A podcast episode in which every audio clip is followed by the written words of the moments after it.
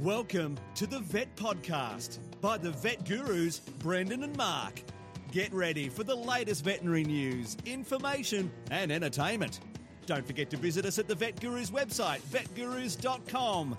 Now, sit back, relax. It's over to the Vet Gurus, Brendan and Mark. Welcome, Brendan here with Mark, vetgurus.com. Yes, visit our website, vetgurus.com. Say hello to Mark. How are you, Mark? I am great, Brendan. I'm great. How's that for a sketchy intro here? Episode 330, Thursday, January the 18th, 2024. Good to hear, Mark. And I think you wanted to have a, a little bit of a, a, a very quick chat about uh, one of the, the projects you've just got involved in. I did. I was telling you before we came on air that I had been out to look at the starling trees. The starling trees are a bit of a phenomenon I was only vaguely aware of before I came up here to far north Queensland. The metallic starling's a shiny bird which nests in colonies in emergent trees in the rainforest. Um, and the colonies are huge, Brendan. They're, some of the trees have a thousand nests in them. And over the period of a couple of decades, they kill the tree with all the, well, mainly urates the tons of urates that come from the several thousand birds in the tree just get dumped in the five or ten meters at the base of the tree, and eventually they kill the tree and then move on to another one in the rainforest. But the ecology at the base of these trees is fascinating. The the uh, the seeds they process the from the berries that the birds eat, um, the animals that depend on that waste underneath, the insects and uh, and various snakes that hang around waiting for a nest to fall down and a, an easy meal of um, of baby bird. Tasty. Um, yeah, there. It's a, it's, I've had a fascinating morning with these uh, this little bit of uh, concentrated ecosystem. I love looking at it, Brendan. Now, what's the end game, Mark? What's the plan to try and help these trees? Um, it's a good question because it does seem to be that uh, the, the birds are changing trees more quickly and maybe doing more damage to more trees. And maybe they're, see, no one knows. That's why it's good to get out and get the, the data, the da- hard data, Brendan. Yes. But I think managing maybe some of the activities in the forest so that, well, a simple example is that the, the feral pigs do love to snuffle in the bed of uh, nutrients at the bottom of these trees, and maybe yes. they're accelerating the death of the trees. So, something like control of feral pigs might make a big difference to the survival of the trees and the starlings in turn. Very interesting, Mark. And how long do you reckon this study will go on for? Years? Well, yeah, years. It's been going for. It started in 2012, so already a dozen years. Yep. Um, and I can see this going for at least as long. Well, the, the the life cycle of these nesting trees from the time that the birds get into them. So they're already a hundred year old emergent giant trees in the rainforest. The it generally it's assumed that the trees last 20 or 30 years with the birds nesting in them. It does look like that might be uh, happening quicker that the trees might be dying more quickly but i expect the study to go for at least that uh, 20 years and try and you know put hard figures on the number of birds the number of trees uh, how long the cycle takes and uh, and all the other bits of the ecosystem that network into the debris that falls under the trees. Now, who? So who's funding this, Mark? That's an interesting question too. This is part of the work that's done by a, a not-for-profit conserva- private conservation organisation called People for Wildlife. Um, they have organised private funding from corporations yep and uh, the lead corporation amongst them is uh, Louis Vuitton, in fact. So yeah, uh, it's in, it's interesting that that something as uh, seemingly remote from where I am right now as a French house of couture yes. actually pours a bucket of money in to get real science done, so that uh, we can see the persistence of these species and ecosystems into the future. Very, very interesting, Mark. And I'm good to see you. You must be feeling good. Makes you feel good on the inside, doesn't it? Doing a bit of, um, doing a bit of, doing a bit of science out there, aren't you? It, it, I reckon science in the natural world is one of the things that does make me feel really, really good. Just being in the natural world and observing those things, pretty amazing. But when you're actually observing them and making records and adding to data sets, oh, that's the best. Excellent. Well, I haven't been doing much um, anything new, Mark, so I'm not going to chat about what I've been up to.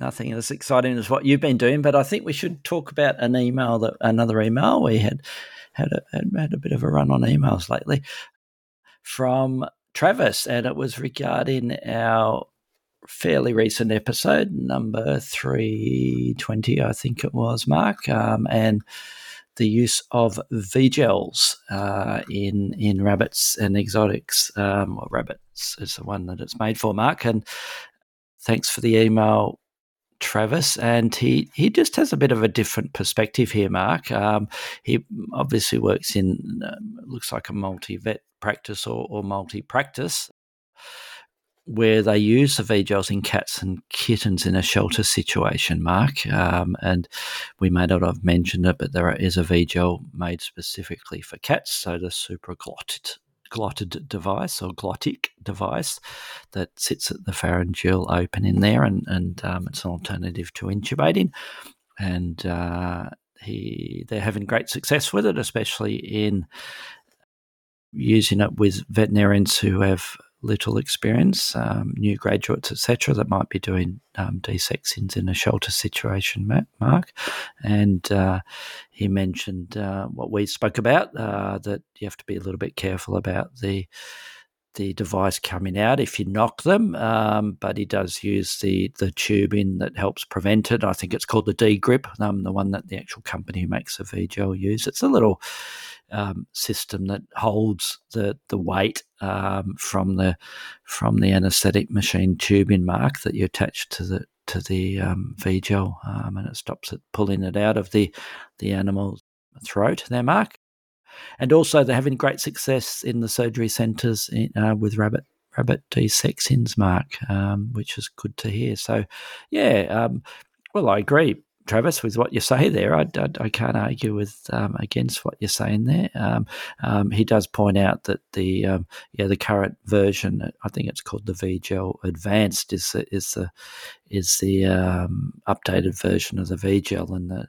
slightly less durable mark, so they they, they don't last quite as long. Um, some people just use them as a once off, but you can sterilize them, but they only last for several several surgeries, whereas the previous V-gel didn't degrade. The, the newer ones made more flexible to sit over the pharyngeal and the glottal glottis um, region mark, um, so it's a little bit more fragile uh, uh, um, for sterilizing and cleaning. Whereas the original one, um, it had a little a little um, note that you could um, tick off, and, and and they recommended only use it for forty times, I think.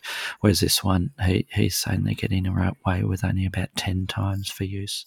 Mark, so thanks, Travis. Um, yeah, V gels, and interestingly enough, I've, I'll be um, teaching the use of V gels um, when in, heading over to to doing a, a, week of teaching in China um, later this year, as you know, Mark. Um, so I might report back on the use of that um, there, and I have have done some teach, teaching with VGel usage before, Mark. So, um, but not with the new updated VGels.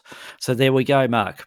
I, I, there were two things I wanted to say, Brendan. It's great. I love this sort of feedback, and it's uh, as you said, we've had a few emails lately, and and I think uh, while our podcast is largely you and I talking to each other, we do like the idea that we're starting conversations and eliciting different points of view. And so I really love Travis's alternate point of view, and it, it made me think that that it it is really you know, the, a sing, like, like with anesthesia, it's whatever you're comfortable with, isn't it? And if you become proficient Absolutely. at using the V gel, I mean, it's got all the characteristics that's going to make it successful. It delivers the the oxygen securely to the airways when it's used appropriately.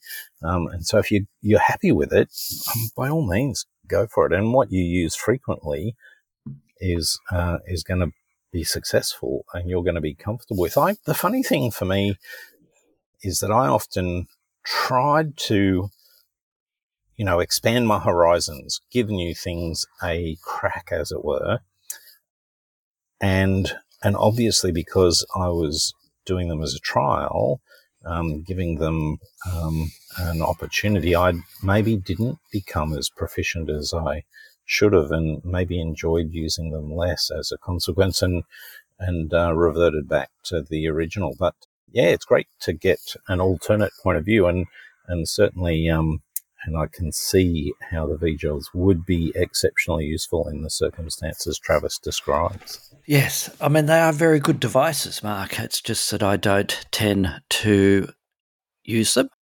The advantage is, you know, that they promote particularly with the V-gels, is that you you're not causing any damage to the cilia and um, causing that sort of cough reflex or irritation after surgery from from the intubation. And I can certainly vouch for that myself, Mark. When I had a a minor surgery a few years ago, they used a, an equivalent sort of device on me, um, so they didn't intubate me, and I didn't have any raspy voice or coughing um, post surgery um, because they just had that glotted pharyngeal device um, that they used for delivering the anaesthetic gas to me. So, you know, so thumb, th- thumbs up for me, Mark, personally. Thumbs up, thumbs up so, Yes. So let's, um, so uh, vetgurus at gmail.com, send us an email, whether you want to chat about VGels or, or some other comment on our on our podcast. We're always interested in feedback and um, new ideas, Mark. So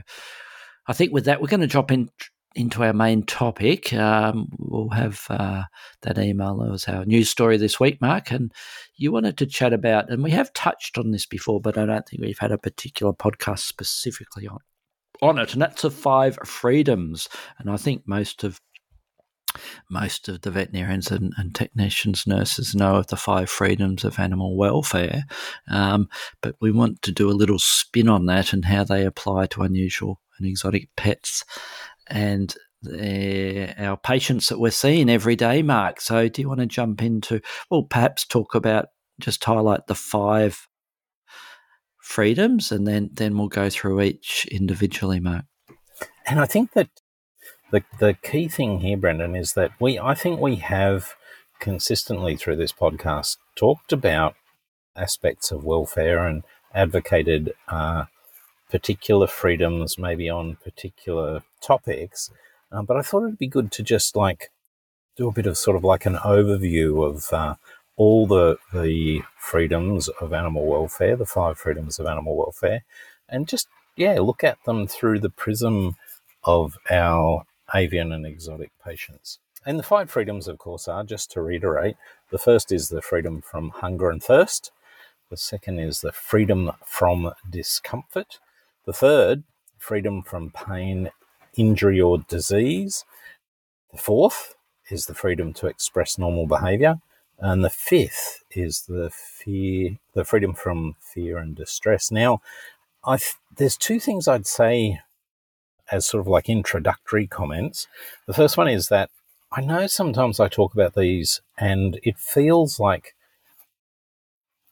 you know, they, they should almost be taken for granted. They are so self evident um, that we need to uh, that we need to pay attention to these things. That maybe celebrating them as five freedoms is going too far, but I think it's actually really important for us to continually remind ourselves of them, um, and and as I said, uh, look at particular things that we do through the prism of those five freedoms just to, to ensure that we're always holding animal welfare at the the front and center of the stuff that we do. I know that's people's intent, uh, but sometimes when you you're not conscious of these things all the time, things can drift or decisions can be made that don't reflect them in their entirety. Brendan. Yes, Great point, Mark. A bit of clarity is what you're saying. A bit of clarity uh, of these things. So let's jump into the first one freedom from hunger and thirst.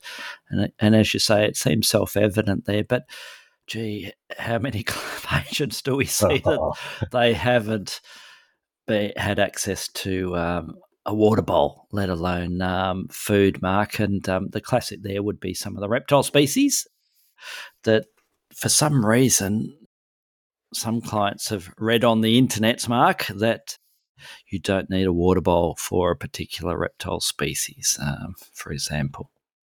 And I think that um, perhaps reptiles are the classic example, but access to fresh water might even be, you know, there might be a water bowl in the enclosure with those animals. And this, I see this happen with birds. And um, a particularly dominant bird might Yes.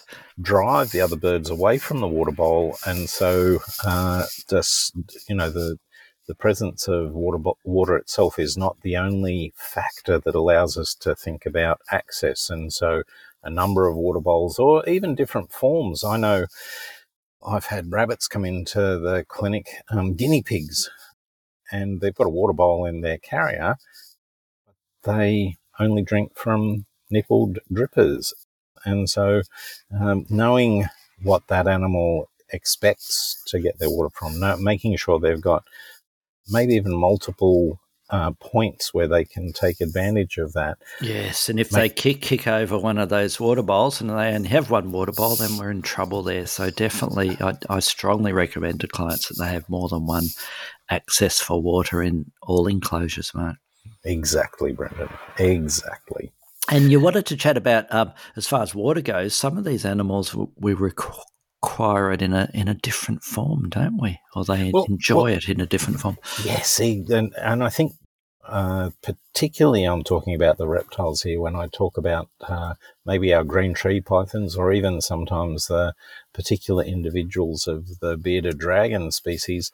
They'll really appreciate a light misting and and drink maybe a little bit more now, they don't absorb the water through their skin. I don't want anyone to get confused about that.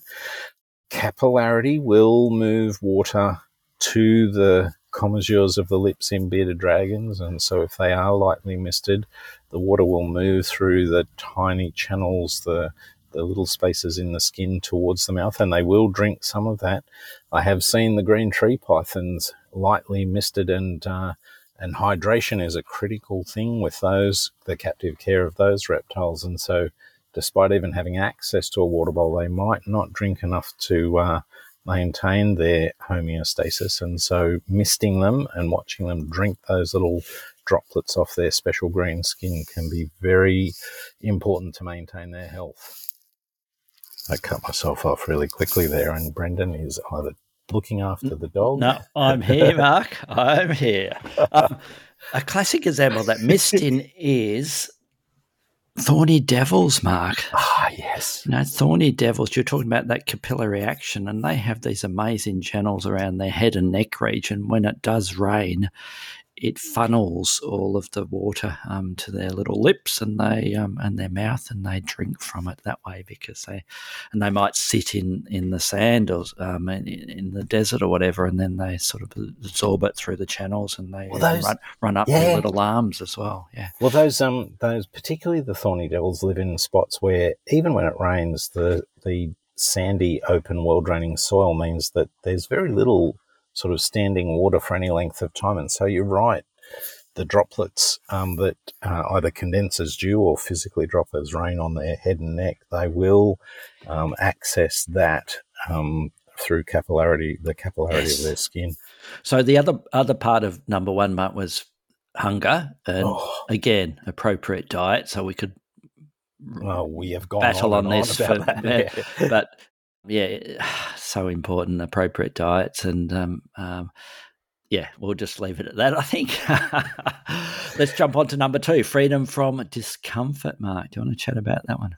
Now, I think this is a really important one because uh, I often talk to clients about, um, you know, the, the refuges that are in various enclosures, and particularly when we talk about reptiles, but also things like uh, uh, social birds. Uh, I know that if you're keeping um, columbiforms, doves and uh, pigeons, uh, in an aviary, they are relatively aggressive with each other. And so designing the enclosure so that there are uh, breaks in line of sight, maybe little alcoves or arrangements where the, the birds can't see each other, that dramatically increases the, the, the ability to get away provides them with a refuge and decreases the stress that occurs from those dominant dominance interactions. Absolutely, and we've also mentioned it several times about with the aquatic animals like our fish and our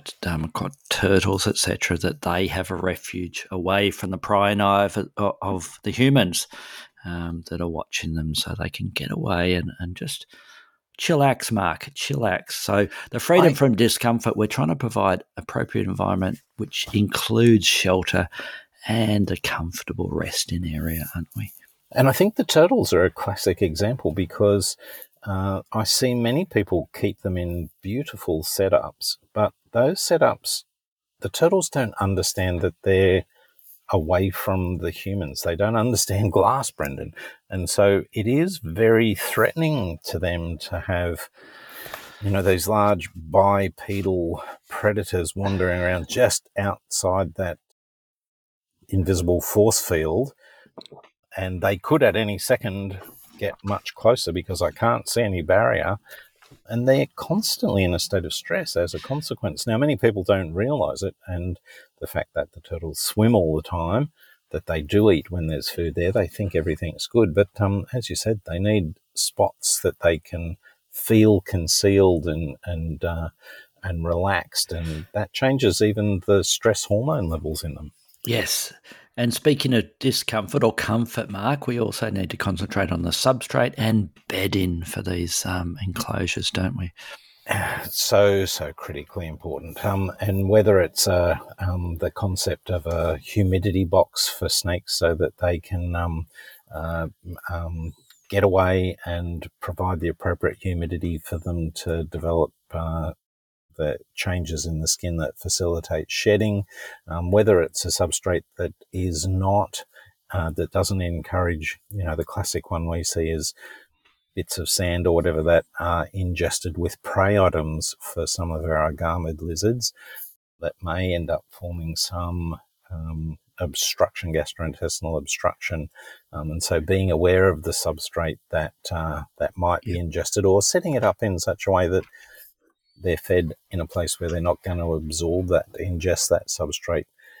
Taking care of those things as well is critically important for the environment, for the the uh, the the um, removal of discomfort from their immediate environment.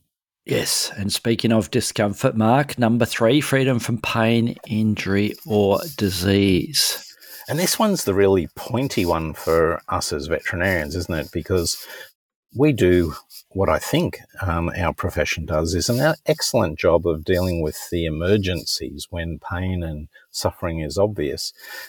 But um, but those uh, regular um, health checks, advocating for regular fecal analysis or disease screening across collections or uh, across avicultural collections or reptile collections, those uh, wellness management tools, they're going to not only uh, benefit the animals in terms of uh, keeping them healthy, but um, it's treating the disease or injury before it becomes a problem and becomes much more expensive. So there are multiple benefits to to really being powerful advocates for the freedom for, from pain and injury or disease.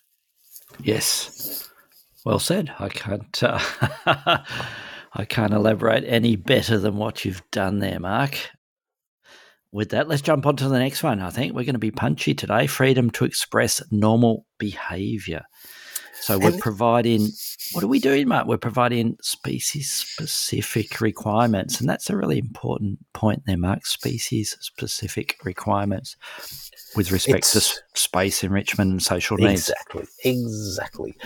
It is, and particularly one of the things I've noticed being up here in the tropical north, and particularly in an environment where there are large numbers of frogs, you know I have a, a relatively sizable enclosure with some green tree frogs at home. And I'm pretty proud of it. It's sort of like state of the art uh, care for green tree frogs. But geez, I see the frogs up here and and the amount of space they cover, the distances they travel, um, the amount of time they spend in the sun, uh, perched in trees, um, the the movement up and down in the trees, the elevations they get to, all these things remind me, almost embarrass me, um, that the level of uh, care I provide my ones at home, probably even though I go to an extreme, doesn't allow them to uh, express all the full range of normal behaviours. And I think we should, at every opportunity, um, give them as much chance to express those behaviours as possible. One of my bugbears in this regard is, you know, the farming of snakes, where someone will have a significant collection of snakes in tubs, and there is, well, literally nothing for the snakes to do but curl yes. up and hide. They're and in a gulag. They're in a prison. They're in. They're in. It's um, an Ophidian gulag.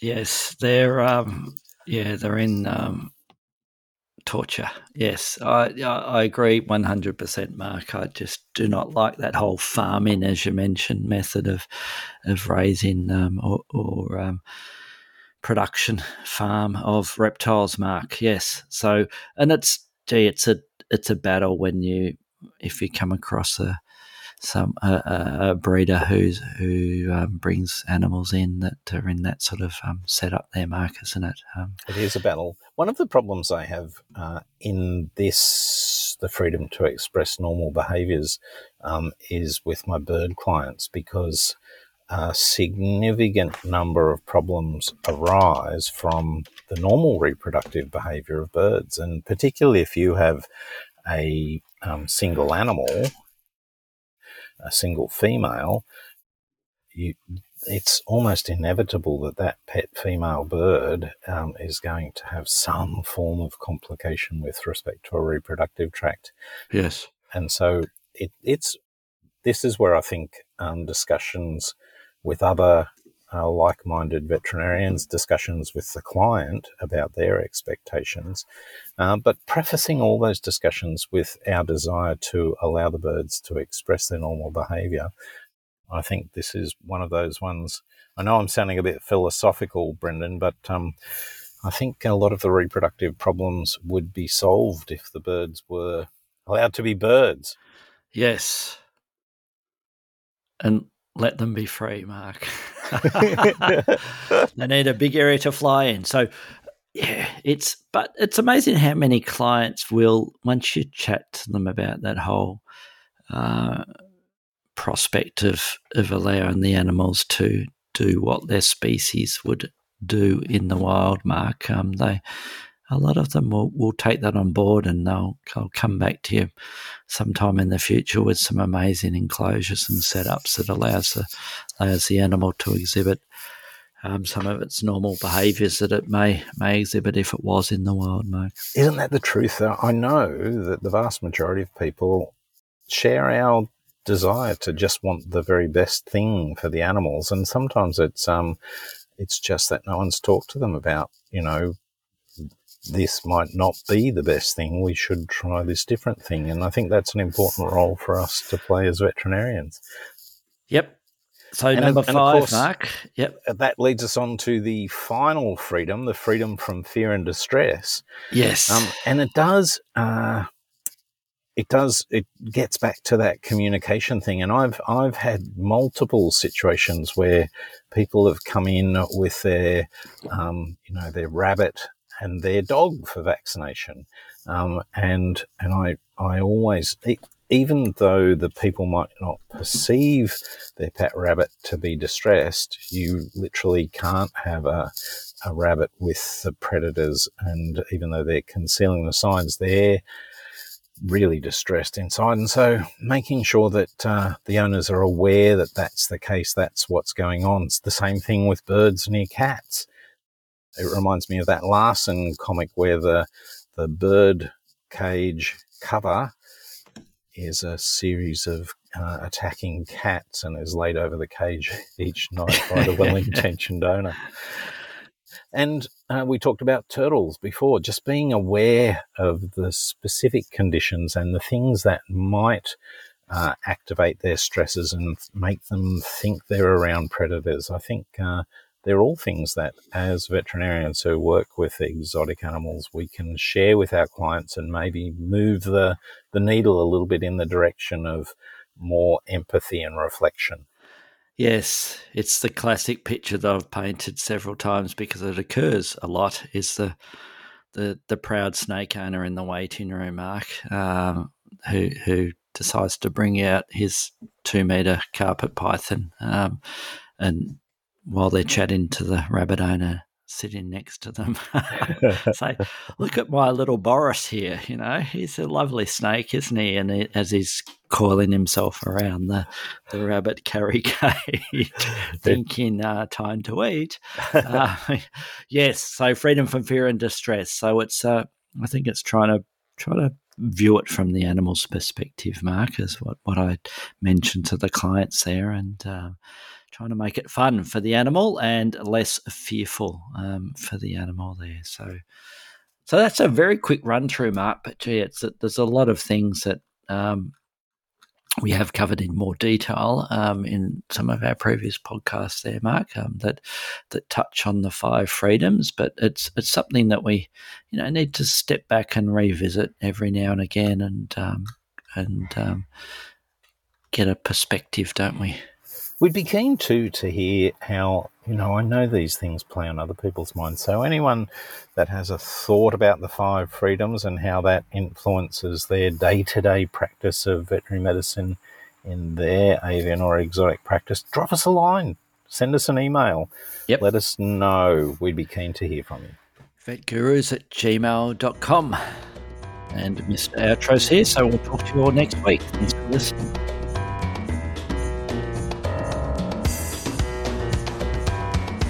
For listening to the Vet Podcast by the Vet Gurus. Don't forget to visit us at the website vetgurus.com, where you can subscribe, view show notes, listen to previous episodes, and more. You can contact us via email at vetgurus at gmail.com to ask a question or just say hi. Thanks again, and see you next time.